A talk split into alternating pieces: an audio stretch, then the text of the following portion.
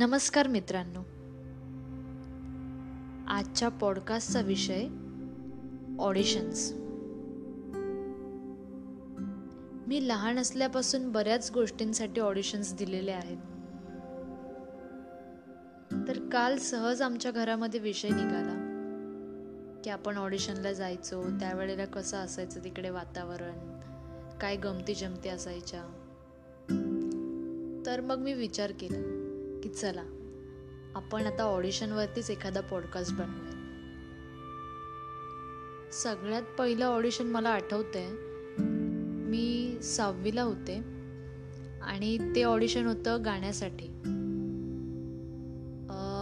Star प्लसवरती एक show लागायचा star voice of India तर आमच्या स्कूलमध्ये त्यांनी ऑडिशन घेतले होते आणि त्यानंतर तीन चार मुलांना सिलेक्ट करून त्यांनी एका मोठ्या ठिकाणी पवईला त्या मुलांना ऑडिशनसाठी बोलवलं. मग माझ्या वर्गातल्या माझ्या वर्गातली एक मुलगी एक सिनियर म्हणजे शाळेतून आम्ही एकूण तीन तीन जणी आम्ही ऑडिशनसाठी गेलो. माझे वडील आम्हाला घेऊन गेले. आणि त्याआधी इतकं काही गाणं गायलेलं नव्हतं. त्यामुळे आधी प्रॅक्टिस करून करून आवाज बसला होता. आणि मग ज्या दिवशी ऑडिशन होतं त्यावेळेला थंडीचं वातावरण होतं. आणि त्या दिवशी आम्ही सकाळी लवकर घरातून निघालो. आणि रस्त्याने जाताना टॅक्सीमधून आम्ही गेलो होतो. तर त्यावेळेला बाहेरून येणारा वारा पूर्ण कानामध्ये जाऊन घसा जाम झाला होता. मग जेव्हा स्टेजवरती गाणं गायला गेलो त्यावेळेला आवाज काही इतका चांगला आला नव्हता. म्हणजे माझ्यापेक्षा चांगलं गाणं गाणारे बहुतेक मुलं त्या ठिकाणी होते. हां आम्हाला त्या ठिकाणाहून सर्टिफिकेट ऑफ पार्टिसिपेशन मिळालं स्टार व्हॉइस ऑफ इंडियाचं आणि मला आठवते अजून देखील त्या ठिकाणी त्यावेळेला एक गाणं खूप फेमस झालं होतं करीना कपूरचं. ये इश्क हाय बैठे बिठाए जन्नत दिखाए हा ओ रामा. तर सगळ्या मुली हेच गाणं येऊन गात होत्या. आणि मग माझे वडील मला घरी येऊन चिडवायला लागले त्या गाण्यावर तर त्या स्पर्धेमध्ये काही आम्ही कोणी सिलेक्ट नाही झालो आमच्या शाळेमधले. मग त्यानंतर पुन्हा मी ऑडिशन दिली ती दोन हजार तेरा का बा दोन हजार बारा सालामध्ये. तेव्हा मी फर्स्ट इयर बी एस सीला होते. आणि त्यावेळेला ती ऑडिशन होती डान्सची. डान्स महाराष्ट्र डान्स हा नवीन शो झी मराठीवरती येणार होता आणि त्यासाठी ऑडिशन्स होणार होत्या. तर ऑडिशनचं व्हेन्यू हा माटुंग्यामध्येच होता. माटुंग्यामध्ये किंग जॉर्ज म्हणून शाळा आहे. त्या शाळेचा उल्लेख मी वडापाव जो पॉडकास्ट बनवला होता मागे त्याच्यामध्ये मी त्या शाळेबद्दल उल्लेख केलेला आहे. किंग जॉर्ज शाळेमध्ये डान्स महाराष्ट्र डान्सचे ऑडिशन्स होणार होते. तर मग माझ्यासोबत माझी आई आली होती आणि रुईयाला होते मी तर रुईयाच्या जवळच ती स्कूल आहे. त्यामुळे ऑडिशन देऊन लगेच मला कॉलेजलाच जायचं होतं. तर सकाळपासून मी आणि आई त्या ठिकाणी गेलो. प्रचंड गर्दी होती खूप गर्दी होती. आणि अशा वेळेला ऑडिशन्सच्या वेळेला बहुतेक सेलिब्रिटीज त्या ठिकाणी येत असतात. सेलिब्रिटीज म्हणजे हिरो किंवा कोणी हिरोईन येत असतात. तर त्यावेळेला अमृता खानविलकर ही खूप फेमस अभिनेत्री होती आणि ती त्या ठिकाणी आली होती. डान्स महाराष्ट्र डान्सच्या ऑडिशन्सच्या वेळेला. एकंदरीत ऑडिशन्सचा प्रकार काय असतो त्या ठिकाणी काय करावं लागतं आपल्याला जाऊन हे सगळं मला समजलं होतं त्या ऑडिशनमध्ये आणि मग डान्स इंडिया डान्समधली एक फेमस डान्सर आहे तिचं नाव कीर्ती. असं आहे. आणि ती त्या मुलीने माझं ऑडिशन घेतलं होतं एका रूममध्ये असे वेगवेगळे क्लासरूम्स होते आणि त्या ठिकाणी आपलं जे गाणं आहे ते गाणं आपल्याला प्ले करायचं असतं. आणि तिकडे साऊंडमध्ये प्ले होतं आणि मग आपण डान्स करायचा असतो. तर मी डान्स केला आणि मी गाणं त्यावेळेला निवडलं होतं खेळताना रंगबाई होळीचा. ही एक मराठी लावणी आहे. आणि त्यावरती मी डान्स केला होता. माझ्यापेक्षा खूप भारी भारी डान्सर्स त्या ठिकाणी होते. त्यामुळे मी कुठेतरी सिलेक्ट होईल असं माझ्या मनात अजिबात नव्हतं. परंतु एक असं इच्छा होती की आपण ऑडिशनला जाऊन येऊयात. त्यानंतर मी पुन्हा ऑडिशन दिले ते सिंगिंगचे गाण्यासाठी. आणि ते ऑडिशन्स होते सारेगम प झी मराठीवरती जो शो लागतो सारेगम प त्या शोसाठी ते ऑडिशन्स होते. आणि ते ऑडिशन्स विले पार्लेमध्ये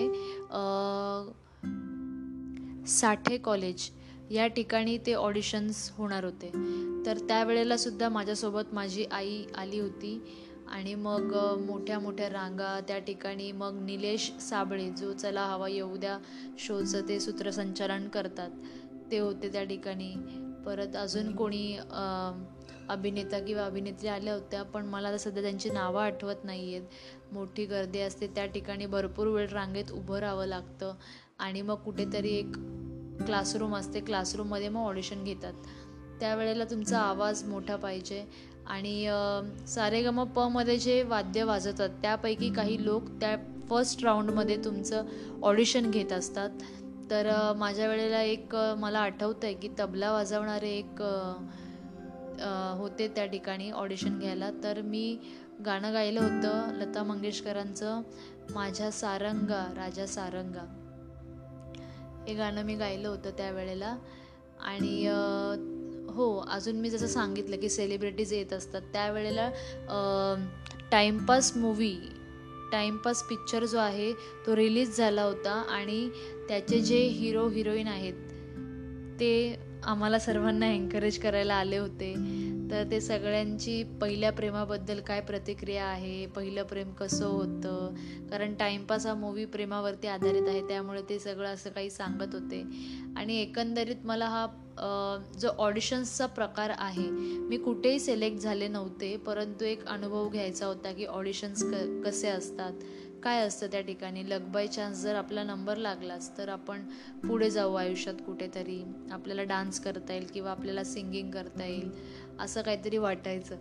परंतु एक प्रॉपर ट्रेनिंग घ्यावं लागतं. कोणत्याही गोष्टीमध्ये जर आपल्याला यश मिळवायचं असेल तर त्या गोष्टीमध्ये आधी आपण एक अभ्यास केला पाहिजे सातत्याने आणि त्याचं ट्रेनिंग घेतलं पाहिजे प्रॉपर तरच तुम्ही कुठेतरी त्या गोष्टीमध्ये सक्सेस होऊ शकता. हां पण जेव्हा आम्ही ऑडिशनला जायचो कुठेही त्यावेळेला त्या ठिकाणी काय खायला मिळतं का? तर हे आम्ही नक्की बघायचो आणि मस्त वडापाव पॅटीस किंवा रस्त्याने जे काही मिळतं आहे मसाला डोसा समोसा वगैरे ह्या सगळ्या गोष्टी आम्ही खूप एन्जॉय केलेल्या आहेत. म्हणजे माझे आईवडीलच माझ्यासोबत कुठेही यायचे. ऑडिशन्स म्हणा किंवा इंटरव्ह्यू म्हणा त्या ठिकाणी सुद्धा माझे वडील आणि आई हे दोघेच नेहमी माझ्यासोबत जास्त करून आलेले आहेत. आणि म्हणजे हा वेळ मी माझ्या आयुष्यामधला यूज केला वापर केला त्या वेळेचा.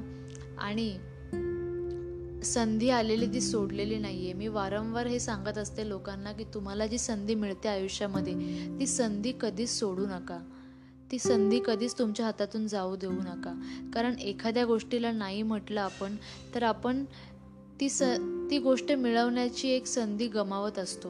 त्यामुळे कुठल्याही गोष्टीला नाही म्हणू नका. तुम्हाला जर ते पॉसिबल असेल तुम्हाला जर ते शक्य असेल करायला तर नक्की करा आणि वेगवेगळ्या गोष्टींचा अनुभव घेत राहा.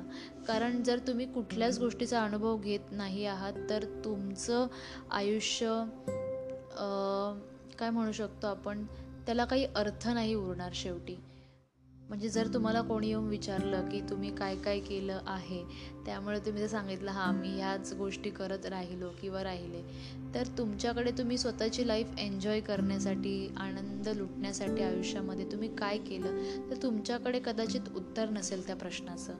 तर शेवटी मी हेच सांगेन असाच संदेश देईन आजच्या पॉडकास्टमधून की तुमच्या आयुष्यामधले हे वेगवेगळे क्षण जे आहेत ज्या वेगवेगळ्या संधी तुम्हाला मिळतील त्या संधींचा उपयोग करून घ्या. संधी कधीही वाया घालवू नका. धन्यवाद.